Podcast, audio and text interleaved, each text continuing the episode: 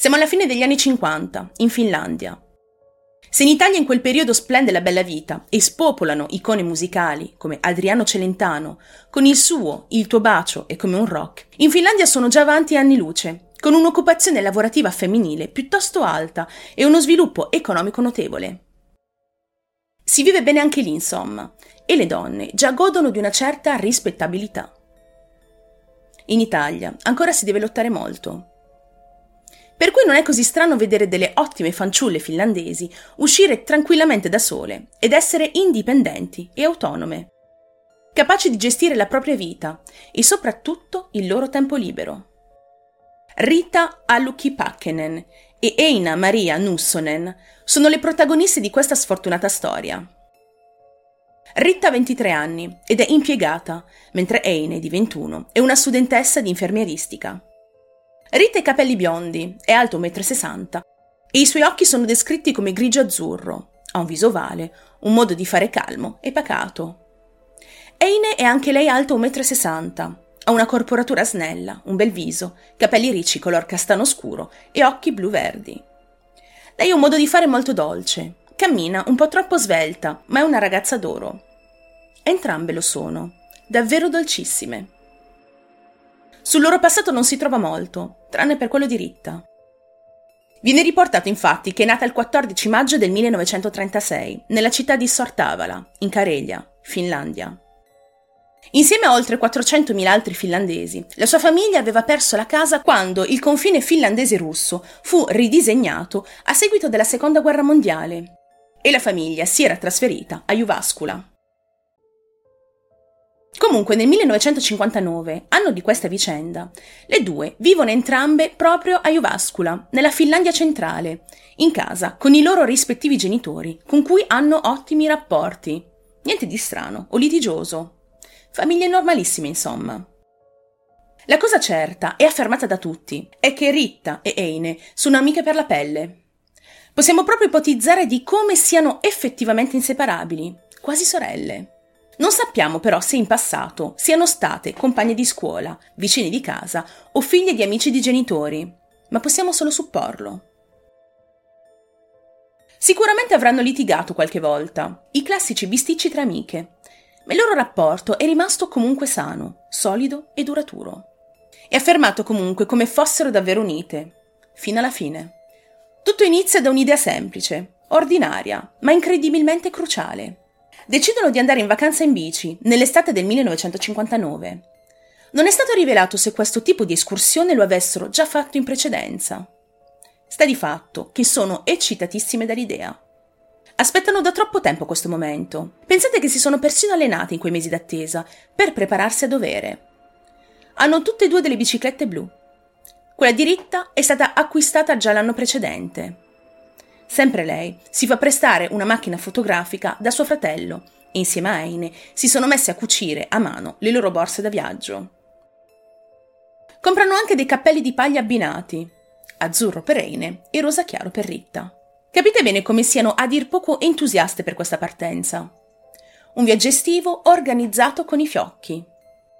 La loro destinazione sono Savo e la Carelia centrale, tutte regioni poste a sud-est della Finlandia. Queste sono reputate per essere zone piene di laghi, foreste e piccoli isolotti. Un panorama da sogno durante le stagioni calde e fredde. Un vero paradiso terrestre. Partono dunque il 18 luglio del 1959 e passano una prima settimana bellissima. Trascorrono una notte nell'area di campeggio di Nayararvi. Proseguono poi per un accampamento a Punka Ariu e poi verso Savolinna imbarcandosi su una nave per Joensuu. Anche qui vi chiedo sempre scusa per la pronuncia dei nomi. Il 25 luglio scrivono e mandano delle cartoline dal Parco Nazionale di Coli, nella regione della Careglia settentrionale. E qui Rita scrive: Ciao, abbiamo conquistato Coli e presto progettiamo di conquistare anche Javascula. Bel viaggio, ma c'è da dire che ci mancano il cibo preparato da mamma, la sauna riscaldata da papà i nostri letti. Arriveremo a metà o alla fine della prossima settimana. Tanti saluti, Eine e Ritta. Eine invece scrive a sua madre. Meraviglioso! Ciao! Qui abbiamo già trascorso una notte e questa bella mattinata. La riva del lago Pielsjarvi è stata la cosa più bella di questo viaggio. Eine poi aggiunge che lei e la sua amica hanno in programma di partire la mattina di lunedì 27 luglio per la città industriale di Varkaus. Hanno stabilito di tornare nella loro città, a Juvanskula, il mercoledì 29 luglio o giovedì 30 luglio. Anche perché Ritta, l'unica che lavora delle due, sarebbe dovuta essere di nuovo a lavoro entro il 3 agosto. Dirette quindi a Varkaus, come ultima meta, il 27 luglio Eine e Ritta visitano il negozio della cooperativa locale nel villaggio di Einevashi. Eine acquista quattro pasticcini danesi, quattro ciambelle e quattro bicchieri di latte. Si godono un normalissimo momento di relax, ma sono un po' stanche di pedalare. E se mai dovreste fare queste attività, fidatevi, miei cari freaks, che per quanto sia divertente, risulta essere un'attività comunque stancante. Quindi, ripreso il cammino, lontane circa due chilometri a ovest del villaggio di Einivashi, quello che hanno lasciato, dove c'è il bar, abbandonano la strada per andare a Barkaus e percorrono il chilometro a nord su una strada serrata fino al famoso campeggio Tulilati, sulle sponde del lago Kermajärvi. Non ci sono molte informazioni su questo cambio di programma. Viene tutto ricollegato alla loro stanchezza e al fatto che volessero riposarsi un po'. Questo campeggio, Tulilati, è in cattive condizioni. È molto piccolo, essendo poco più di 50 metri per 20. A quanto pare c'era stata una tempesta, quindi alcuni alberi li vedono abbattuti e non ci sono strutture di alcun tipo. Soltanto una toilette pubblica. Insomma, è un posto un po' trasandato. Maritta e Eine non paiono farci troppo caso e decidono di montare una tenda e accendere il fuoco per la notte. Improvvisamente vengono avvicinate da due bei ragazzi del posto. Uno si chiama Eiki, di 21 anni, e l'altro Keiyo, di 18. Questi giovani vogliono fare amicizia con loro, rivelando di averle già viste in precedenza a Einavashi e che avevano saputo che si stavano dirigendo verso il campeggio di Tulilati. Dicono anche di aver preso in prestito il motoscafo del padre di Keiyo e di essersi fermati al molo del campeggio nella speranza di incontrarle. Da queste dichiarazioni un po' inquietanti, non sembrano però così tanto molesti. Almeno Eine e Ritta non la pensano così. Abbiamo alcuni accendi fuoco, dicono entrambi ridendo. Un po' scherzosamente hanno intenzione di sfruttare, tra virgolette, questi sconosciuti per la messa a punto della loro attrezzatura. Sono anche molto furbe. Danno a questi giovani i loro nomi incompleti, un po' per gioco, un po' per difendersi. C'è un clima gioviale. Keio e Eiki si dimostrano davvero cordiali, nonostante la loro onestà e sfacciata presentazione. Accendono il fuoco delle ragazze e loro offrono del cacao e altre provviste a quei due nuovi conoscenti. Ma loro si rifiutano, forse per galanteria. Ad ogni modo, uno dei due si rivela essere un po' tentacoloso, direi, perché di tanto in tanto Keio cerca di allungare la mano su Eine per esempio quando i due vanno a raccogliere della corteccia di betulla. Lei però non pare prenderla così male. Ci scherza un po' su, ovviamente allontanandolo e rifiutandolo. Giunge la sera e la temperatura segna 13 gradi Celsius. Fa abbastanza freddo per essere estate. Il quartetto, appena formato, si è consolidato. Si rannicchiano tutti nella tenda che Ritta e Eine avevano montato appena arrivate. Chiacchierano del più e del meno, paiono essere diventati amici. In quel momento faranno due cose degne di nota. La prima la fa Eiki, uno dei ragazzi, che realizza due piccoli cestini usando la corteccia di betulla che Eine e Keio avevano cercato in precedenza. Vi ricordate che Eine e Ritta avevano dato dei nomi falsi? Bene, quei ragazzotti incidono su quei cesti proprio quei nomi, insieme ad un messaggio, un ricordo per Eine. Incidono anche l'ora, 23 e 15. La seconda cosa che succede è una semplice foto, scattata da Keio, in cui le ragazze vengono riprese. La foto viene fatta con la macchina fotografica di Ritta, quella prestatagli dal fratello, prima della partenza. Eine poi chiede scherzosamente, un po' in modo burlone, un po' in modo allusivo, di entrare nella tenda di Eine e restare con lei per la notte. ma lei, ricambiando lo scherzo, praticamente lo manda a quel paese. L'atmosfera tutto sommato è leggera, non c'è minima traccia di tensione e comunque tutti e quattro passano una graziosa serata in compagnia. Alle 23.30 i due ragazzi si congedano, salutano galantemente le due belle ragazze appena conosciute, prendono il loro motoscafo e tornano a casa. Non rivedranno mai più Eine e Ritta. Se mai le due avessero emesso un rumore, un grido d'aiuto durante quella notte, nessuno le ha proprio sentite. Fatta eccezione, ovviamente, del loro aguzzino. La sera di mercoledì 29 luglio, Keio è di ritorno a casa dopo una serata di ballo. Prova a fermarsi un attimo al campeggio di Tulilati, dove aveva conosciuto, insieme al suo amico, quelle due graziose straniere. Non trova traccia del loro passaggio, né della loro tenda, e neanche del fuoco che aveva aiutato ad accendere. Keio però non ci fa troppo caso. Anzi, è contento che la coppia di amiche sembrasse aver portato con sé i cestini di corteccia di betulla e felice di immaginarle a casa con quel ricordo donatogli. Chissà se le avrebbe mai riviste. Ma non poteva immaginare che il loro destino fosse stato così crudele. Passano i giorni e non si hanno più notizie di loro. Al 3 agosto, giorno in cui Ritta sarebbe dovuta tornare al lavoro, non si presenta e non si presenterà mai.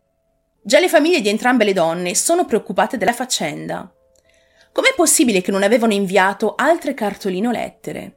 Dove si trovano? Al 4 agosto i genitori non perdono altro tempo e si precipitano alla polizia per denunciare la scomparsa delle loro figlie. Le forze dell'ordine agiscono tempestivamente, prendendosi subito in carico il caso e aprendo un'indagine. Parlano molto con entrambe le famiglie e stabiliscono come effettivamente non ci siano mai stati attriti fra di loro, né tra le ragazze stesse. L'ipotesi di un abbandono volontario, quindi, è totalmente da escludere.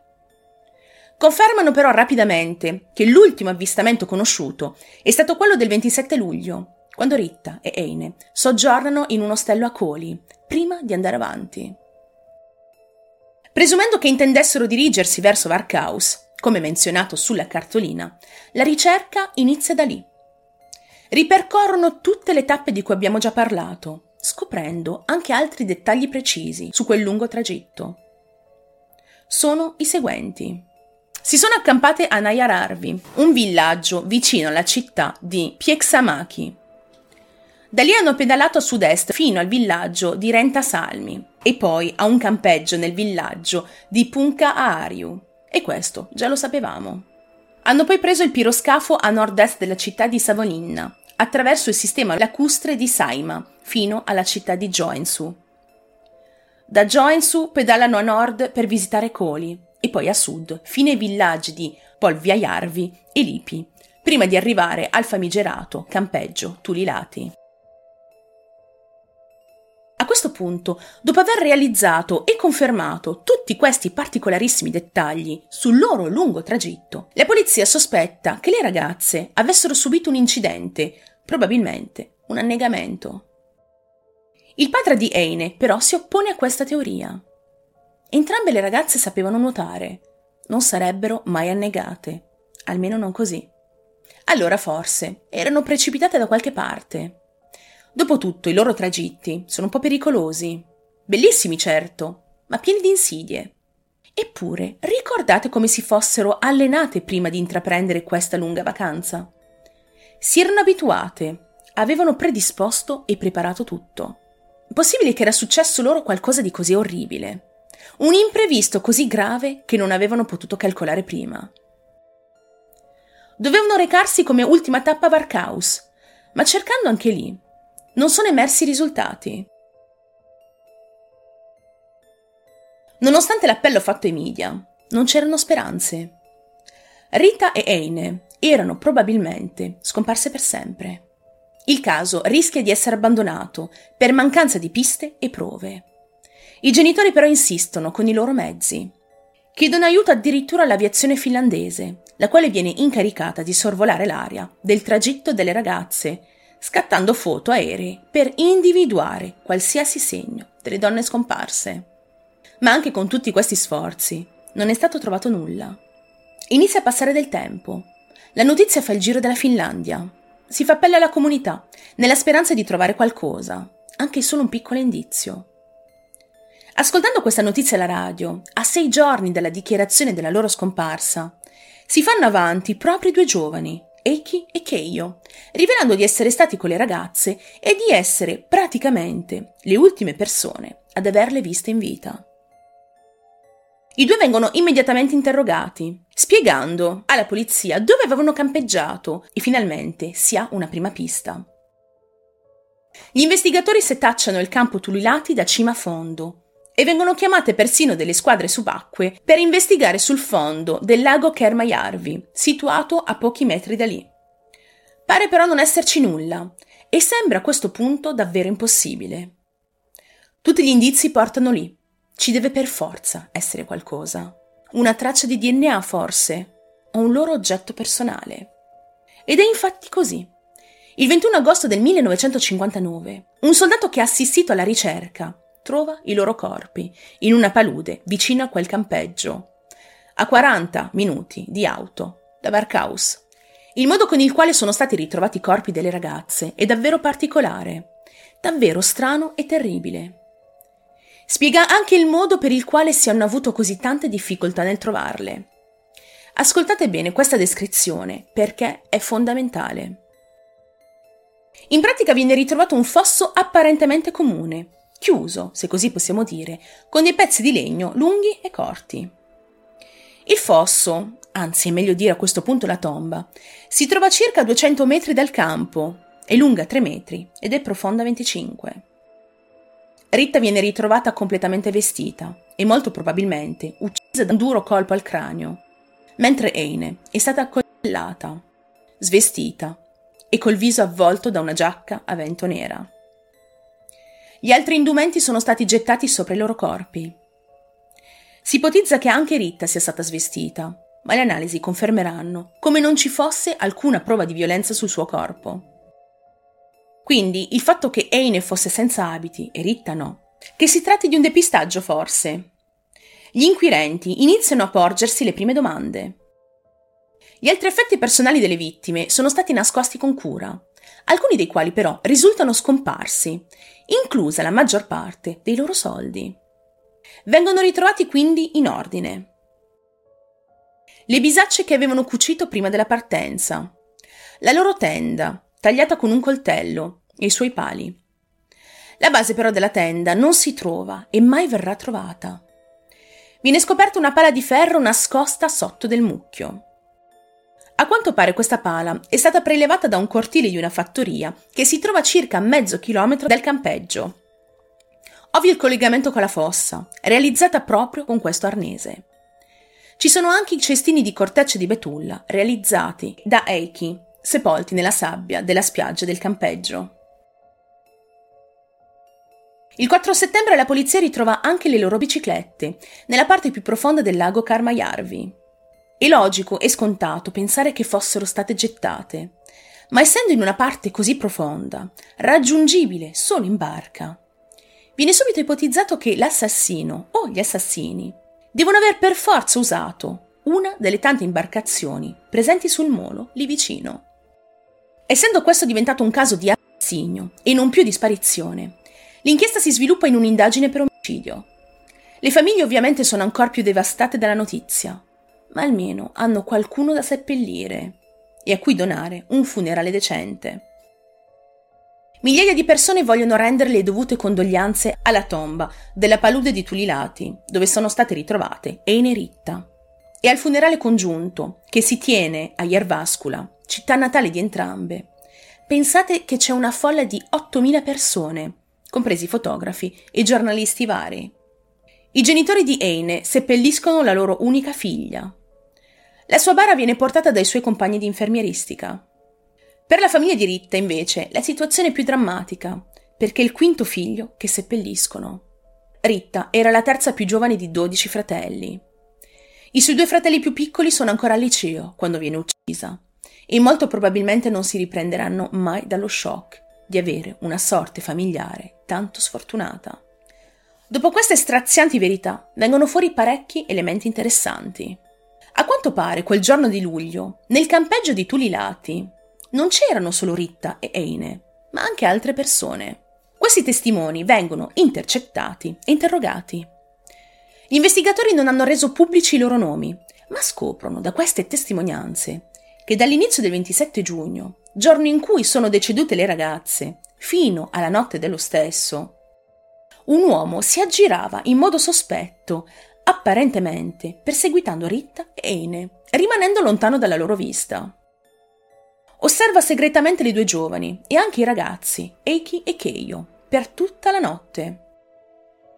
Altri testimoni poi riferiscono di aver visto sempre un uomo misterioso girare attorno al campo in agguato dopo il tramonto, vedendolo poi entrare nella toilette e sparire. Se queste informazioni fossero vere, vorrebbe dire che le giovani sfortunate potrebbero essere state uccise di notte o al massimo al mattino presto, perché all'alba il campeggio risultava vuoto. Gli investigatori della scena del crimine uniscono le analisi precise dell'autopsia e stabiliscono come è avvenuto il delitto. L'assassino ha aperto la tenda per entrare e ha colpito immediatamente, uccidendo le ragazze proprio lì. Eine è stata strangolata e accolellata. Una di queste le ha perforato addirittura il polmone, probabilmente mentre cercava di fuggire. Rita è stata colpita alla testa con un oggetto contundente e pugnalata più volte al petto. Eine muore per un'emorragia. Ritta perde i colpi alla testa. Decretano come sia stato un assalto furioso, rabbioso, a dir poco violento e dettato da una furia incontrollabile. Rimane comunque il mistero. Chi mai si sarebbe accanito così tanto su di loro? È una persona che conoscevano? È uno sconosciuto? Si è trattata forse di una rapina finita male? Sta di fatto che la notizia trasformata in assassinio fa ancora più scalpore, sdegno e genera preoccupazione. Tutti si pongono la stessa domanda. Chi ha ucciso Rita Pakkanen e Eine Nussonen? Sull'inizio di settembre, in una data non specificata, vengono arrestati dei presunti responsabili della morte delle ragazze. Sono ben cinque uomini. I giornali riportano addirittura i loro nomi. Reino, Lauri e Martin dalla cui casa l'assassino avrebbe preso la pala. Tra di loro c'è anche un falegname di nome Teuvo e un becchino di nome Ferdinando. Ma chi sono tutte queste persone, direte voi? Tranquilli, ci arriviamo subito. Sappiate che vengono arrestati successivamente anche i due ragazzi che hanno passato la serata con le due amiche, Keio e Eiki. A tutti questi figuri viene prelevato un campione del sangue e vengono esaminati anche i vestiti. Ma per la popolazione tutto ciò è uno scandalo. Cinque uomini sospetti addirittura.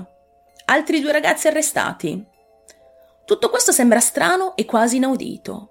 Si pensa allora che forse le forze dell'ordine siano talmente sotto pressione da dover ricercare un colpevole ad ogni costo.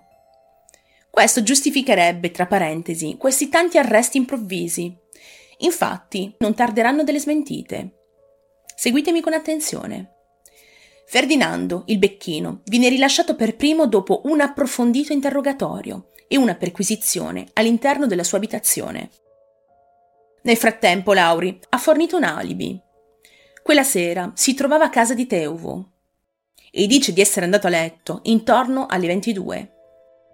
La madre del falegname, Teuvo, conferma questa testimonianza.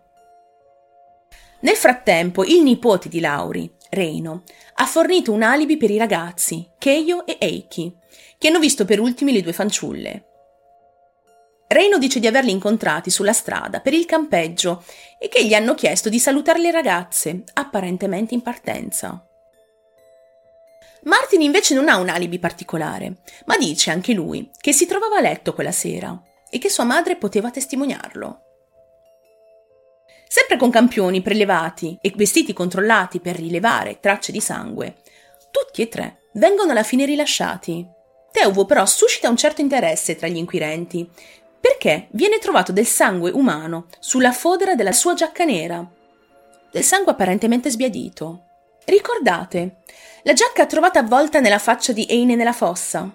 In quel tessuto c'è del sangue, ma anche sulla schiena, sulle spalle e sull'ascella della giacca vicino al giro destro del colletto e all'imboccatura del taschino sinistro. Analisi successive rivelano che quel sangue è di tipo 0, lo stesso di Teuvo. Sembra così esserci un collegamento cruciale. Informano Teuvo della cosa e lui non sa proprio spiegarsi come ci fosse finito lì quel sangue, ma dice però di essersi ferito alla mano durante una battuta di pesca, quando ha accidentalmente rotto una bottiglia di alcol. Ha aggiunto anche di essersi fatto male alla mano con un chiodo durante i lavori in casa. Quindi le sue ferite recenti non avrebbero niente a che vedere con quella giacca e con quel sangue. Teuvo, il falegname, viene rilasciato dopo quattro giorni dal suo arresto. Ricordiamoci che ci troviamo praticamente agli inizi degli anni 60 e la scientifica del tempo non è stata in grado di stabilire se questo falegname fosse o meno coinvolto nell'omicidio delle due ragazze. In effetti le tipologie del sangue non confermano certo che si tratti proprio dello stesso. Sappiamo adesso che ci vogliono controlli più specifici. Keio e Eiki, intanto, perché ricordiamo essere stati anche loro arrestati, effettivamente rivelano qualcosa di importante. Fanno la stessa e identica dichiarazione che era già stata fatta dalle persone presenti al campo quel fatidico giorno. Hanno tutti raccontato alla polizia che un uomo misterioso si aggirava lì e che aveva un motorino blu e che stava osservando sia loro che le ragazze. Qui mi permetto di aprire una piccola parentesi personale. Ma perché non lo hanno detto prima? Perché hanno riferito solo adesso di questo uomo misterioso e non quando si sono presentati alla polizia, dopo aver sentito della sparizione alla radio? Onestamente non posso dirvi e non so dirvi se questo sia un difetto di informazione, ma vi riporto ciò che è stato detto nell'ordine con cui è stato riportato. Fatto sta che due ragazzi, cruciali per questo caso, ammettono di aver provato a fare una sorta di avance nei confronti delle vittime, cercando di forzare un abbraccio o un bacio, ma tutti e due sono stati respinti, specialmente Keio. Dopo tutto questo lungo calvario e queste nuove informazioni, Entrambi i ragazzi vengono rilasciati, ma il caso non è proprio tornato al punto di partenza. Ora sono tutti alla caccia di quest'uomo misterioso col motorino blu. Viene fatto un appello su cui vengono riportate delle descrizioni ipotetiche. Un uomo sui 30-40 anni, di taglia media, con carnagione scura. Motorino di colore bluastro, simile, ad esempio, ad un Silver Wing o un Ascuvarna un roulette o un solifer. Nell'appello scritto gli inquirenti hanno tenuto a riportare questa seguente dicitura. Poiché l'identificazione di quest'uomo può avere un effetto molto decisivo sulle indagini del caso penale in questione, la polizia chiede seriamente a tutte le persone che hanno visto un tale uomo o che potrebbero altrimenti fornire alcune informazioni su di lui, di riferirle immediatamente alle più vicine autorità di polizia. Siamo giunti al 6 novembre del 59. È passato molto tempo dalla data della scomparsa ed è un giorno importante. Una nuova persona prende parte a questa storia. La polizia riferisce di un arresto avvenuto in Finlandia occidentale per conto di Erik Runal Holmstrom, un uomo di circa 35 anni, un pregiudicato. È nato nell'ottobre del 23 proviene da un piccolo villaggio sulla costa occidentale della Finlandia, nella regione di Ostrobotnia, a oltre 400 km da Einavesi. Ha quindi precedenti penali di almeno un decennio ed era stato precedentemente condannato e imprigionato per aver commesso rapine e furti con scasso. È alto circa 1,70 m, ha pochi capelli castani, Giungono all'occhio altre macabre coincidenze con la descrizione dell'uomo misterioso con il motorino. Quando è stato arrestato per i furti con scasso, Eric ha indosso una pistola, un coltello simile a quello che viene usato per tagliare dei piccoli alberelli, forse gli stessi che hanno ricoperto la tomba di Eine Ritta. Ha due paia di biancheria intima da donna. Altra macabra coincidenza. Una pagina di una rivista per infermieri, vi ricordo che la povera Eine era una studentessa in infermieristica e aveva inoltre con sé un manuale per un ciclomotore simile a quello attribuito all'uomo del motorino. Marca e modelli esatti non sono stati però confermati dai testimoni. Viene anche scoperto che Eric aveva in effetti un motorino blu. Questo fino all'estate del 59. L'uomo viene arrestato e interrogato. pare coincidere terribilmente e ogni cosa è contro di lui. È davvero lui l'uomo del motorino? L'assassino di Ritta e Eine? In un primo momento Eric nega ogni cosa. Dice che quel giorno non si trovava proprio in quel posto, né che avesse neanche lontanamente a che fare con quel caso. È visibilmente agitato e dopo lunghi dialoghi con la polizia, afferma poi alla fine di essere stato effettivamente nella zona di Einaveshi e di aver seguito le ragazze già da Lipi fino a Tululati. Ha detto inoltre di aver visto due giovani che cercavano di abbracciarle e baciarle, riferendosi quindi a Keio e Eiki. Dice sì di averli guardati, ma poi continua dicendo di aver lasciato l'area del campeggio intorno alla mezzanotte e di aver guidato il suo motorino a Varkaus. Ma colpo di scena. Ad un certo punto ritratta tutto. Torna a professarsi innocente per la paura di una condanna, data la sua fedina penale già ampiamente sporca. Gli inquirenti sono un po' confusi da quest'uomo e decidono di portarlo sulla scena del crimine per assistere ad una sua reazione. E lì lo vedono agitato, terrorizzato. Non si sa per quale motivo, non ci è dato saperlo. Sta di fatto che il suo atteggiamento alimenta ancora di più i sospetti contro di lui, e per la polizia si è già condannato da solo. Per loro è lui il colpevole, è lui il responsabile dell'omicidio di Tolulati. Per quanto possa sembrare già tutto risolto, il caso si potrebbe già postare in sede di processo, c'è ancora qualcosa che non quadra. Avete visto come questo caso sia complesso, articolato, strano e terribile? Ma vengono fuori altri dettagli che a quanto pare darebbero prova addirittura dell'innocenza di Eric e non della sua colpevolezza. Ora vi spiego. Le prove contro di lui sono abbastanza circostanziali. Non è stata trovata traccia del suo DNA e le supposizioni dei testimoni di quel giorno rimangono proprio supposizioni. Testimonianze, certo, ma da prendere con le pinze. Inoltre, a determinare una possibile non colpevolezza è che gli esperti accertano che l'assassino sarebbe stato mancino, visto il modo in cui erano stati tagliati i rami degli alberi, mentre Eric è destrorso. La sua altezza, poi, essendo egli di bassa statura, non sarebbe stata sufficiente per sopraffare due donne, trasportare i loro corpi su un terreno accidentato e scavare una fossa di quel tipo. Una ricostruzione della polizia ha dimostrato che l'omicidio, la sepoltura e l'occultamento di tutti i beni avrebbero potuto essere commessi nel tempo, magari in due o tre giorni.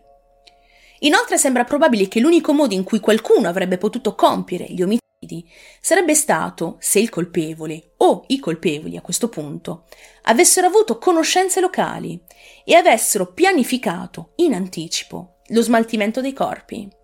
Quindi un omicidio più che premeditato, furioso, ma premeditato. In tutto questo Eric vive a oltre 25 miglia di distanza. Non è per nulla pratico della zona, né tantomeno dei dintorni. Ma allora, quale sarà mai la verità?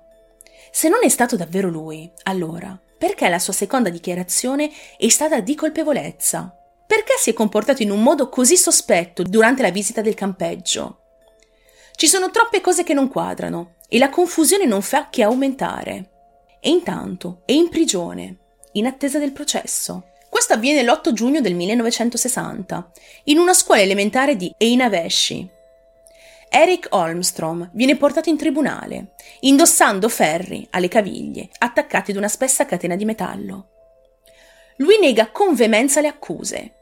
Il loro spirito non pesa sulla mia coscienza, dice coraggiosamente alla corte, riferendosi ovviamente alle due povere vittime. Quanto alla sua presunta confessione dice Ho appena raccontato alla polizia la mia stessa miserabile vita. Non ho detto una parola alla polizia sulle ragazze. L'accusa sostiene che Eric è inequivocabilmente l'uomo del motorino e che ha già confessato, ha già detto di essere stato lì e di averle spiate. La difesa invece sostiene che Eine e Rita sono state probabilmente uccise da due persone. Sottolinea come fosse praticamente irrealistico che il basso e magro Eric abbia davvero sopraffatto e uccise due giovani donne e di averle poi seppellite in quel modo. In effetti, allo stato pratico delle cose, ci sono solo presunte prove, coincidenze, che collegavano Eric agli omicidi. Non ci sono testimoni delle uccisioni e nessuna prova forense, che significa quindi impronte digitali o sangue a quei tempi. Il processo dunque è costretto a prolungarsi, data l'intricata faccenda, ma per poco, perché si interrompe bruscamente a causa di un ennesimo tragico evento. Eric Runar Holmstrom si è impiccato nella sua cella nelle prime ore dell'8 maggio del 61, nella prigione di Vasa. Lascia questo mondo a 37 anni.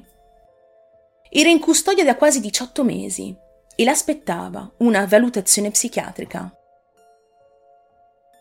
Nel marzo 1960 Eric è tenuto in isolamento, vessato dalla critica pubblica e dai media, fotografato più volte con le sue catene addosso e distrutto psicologicamente da quel caso. Aveva già tentato di suicidarsi, assumendo un overdose di sonniferi, ovviamente prescritti, ma che aveva tenuto da parte. Ha lasciato un biglietto dicendo che era innocente e che non poteva sopportare il peso di essere accusato a torto. Dopo questo tentativo fallito, suo fratello gli invia una Bibbia con all'interno 2,266 grammi di codeina nascosti tra le pagine. La codeina fu trovata prima che la Bibbia potesse essere data a Eric. E a quel punto, dopo averle provate tutte, decide di fare da sé. E a causa di quella morte improvvisa, il processo si conclude così, senza che sia stato raggiunto un verdetto ma per tutti resterà sempre il colpevole, o quantomeno coinvolto, in un modo orribile, nel caso dell'omicidio di Tulilati. Le famiglie delle donne non sanno proprio cosa dire. È successo tutto così in fretta, che ci sono ancora troppi misteri da risolvere. Misteri che forse non si risolveranno mai e che portano inevitabilmente a considerare questo caso ancora irrisolto. E questa sembrerebbe la fine della storia, ma c'è un notevole colpo di scena di cui è giusto parlarvi. Prima che il caso venga dimenticato, salta fuori un nome e un volto che fanno paura e a cui è ricollegato un altro omicidio, tremendamente simile a quello delle ragazze. Sto parlando di Hans Assmann. Questo piccolissimo, importantissimo frammento di storia parte da Matti Paloaro, un ex ispettore investigativo della polizia. Siamo nel 1997 e l'uomo di cui abbiamo accennato prima, ovvero Hans Assmann, è in fin di vita e chiama questo ex ispettore, Matti, per una lunga confessione. Gli racconta della sua vita, di come fosse a conoscenza dell'assassino di una ragazza di nome Kuliki Sari e di come questo assassinio sia riconducibile non solo all'omicidio delle ragazze di Tulilati, ma ad altri quattro adolescenti morti al lago Bodom, nel sud della Finlandia. Pubblicherò la storia del lago Bodom tra due giorni, per chi sta guardando il video di venerdì, giorno effettivo della pubblicazione. Vi lascio il link qui sopra. Se state guardando il video al momento della pubblicazione, questo risulterà essere in premiere, quindi vi invito a schiacciare il pulsante per essere informati quando il video sul lago Bodom sarà ufficialmente pubblico. Per chi invece guarderà il video nei giorni, mesi o anni successivi, il video sul lago Bodom sarà già disponibile. Ad ogni modo, le rivelazioni di Hans a Matti sono scioccanti. Tre casi di omicidio tutti compiuti dallo stesso uomo. O sono più di uno i colpevoli? Questa lunga dichiarazione non è stata resa nota e chissà cosa l'ispettore Matti ha sentito dalle labbra di questo bizzarro uomo. Il caso di cui ha parlato Hans, ovvero quello di Kulli Kisari, ha molti elementi in comune con quello delle ragazze del campeggio. Posso dirvi purtroppo che su queste affermazioni di Hans la sua ex moglie conferma che suo marito era stato davvero a Einaveshi durante gli omicidi e che aveva visitato la zona diverse volte in passato, compreso il campeggio di Tulilati. Ma c'è da prendere queste informazioni con le pinze. A quanto pare sembrano essere state frutto più di fantasia che di realtà. Allo stesso modo, anche le dichiarazioni della sua ex moglie dovrebbero essere trattate con un certo scetticismo, dato che Hans come se già tutto non fosse abbastanza terribile. È stato a lungo un molestatore domestico. Deve aver plagiato la moglie più volte. Dopo tutto questo delirio, è altamente possibile supporre che ad uccidere le ragazze fosse stata più di una persona. Chi lo sa, magari lo stesso Hans, o proprio Eric. Purtroppo questo non si sa. Se i casi fossero davvero collegati, l'omicidio di un adolescente sola nel maggio del 53, ovvero Kullichi, il duplice omicidio di Eine e Ritta nel luglio del 59 e poi, meno di 11 mesi dopo, all'inizio del giugno del 60, l'omicidio di tre adolescenti e il tentato omicidio di un quarto al lago Bodom. Dopo tutto questo viene da chiedersi quale sarebbe il profilo psicologico di questo o questi individui? Perché avrebbero fatto queste terribili azioni? Quale sarebbe il movente? Ma dopo 62 anni, questi casi rimangono ufficialmente irrisolti. Sebbene il campeggio di Tulilati sia ora abbandonato, il punto in cui sono stati ritrovati i corpi di Eine e Ritta, che ora è ricoperto da vegetazione, quando un tempo era una palude aperta, è contrassegnato da semplici croci di legno su cui vi è incisa la data tragica del 1959. Con il passare degli anni le croci si sono danneggiate e consumate a causa delle intemperie.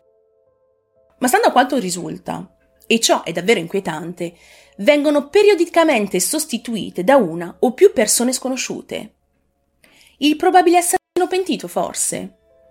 Qualche visitatore che ancora oggi rende condoglianze? Misteri su misteri. Questo caso pare non finire mai.